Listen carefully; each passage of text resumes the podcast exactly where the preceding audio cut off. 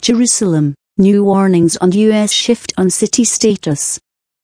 France is the latest nation to warn Donald Trump against recognizing Jerusalem as Israel's capital.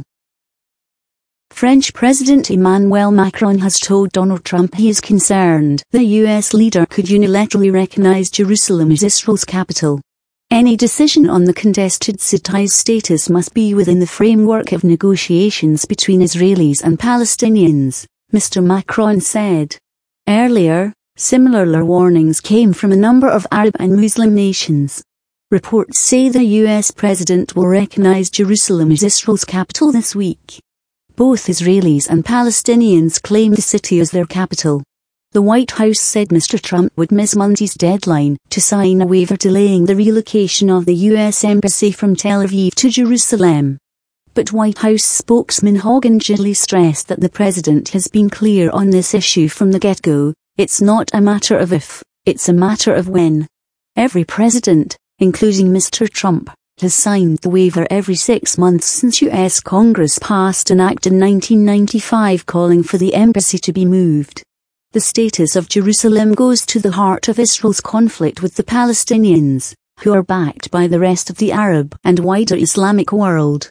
The city is home to key religious sites sacred to Judaism, Islam and Christianity, especially in East Jerusalem. Israel occupied the area in the 1967 Middle East War and regards the entire city as its indivisible capital. The Palestinians claim East Jerusalem as the capital of a future state, and according to 1993 Israel-Palestinian peace accords, its final status is meant to be discussed in the latter stages of peace talks.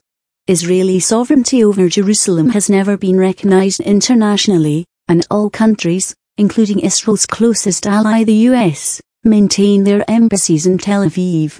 Since 1967, Israel has built a dozen settlements, home to about 200,000 Jews, in East Jerusalem.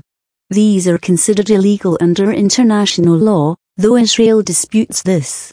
If the US recognizes Jerusalem as Israel's capital, it will put it out of step with the rest of the international community and reinforce Israel's position that settlements in the east are valid Israeli communities.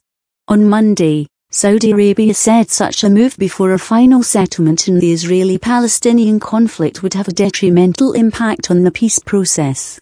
Palestinian President Mahmoud Abbas has urged world leaders to intervene, saying such a US decision would destroy the peace process.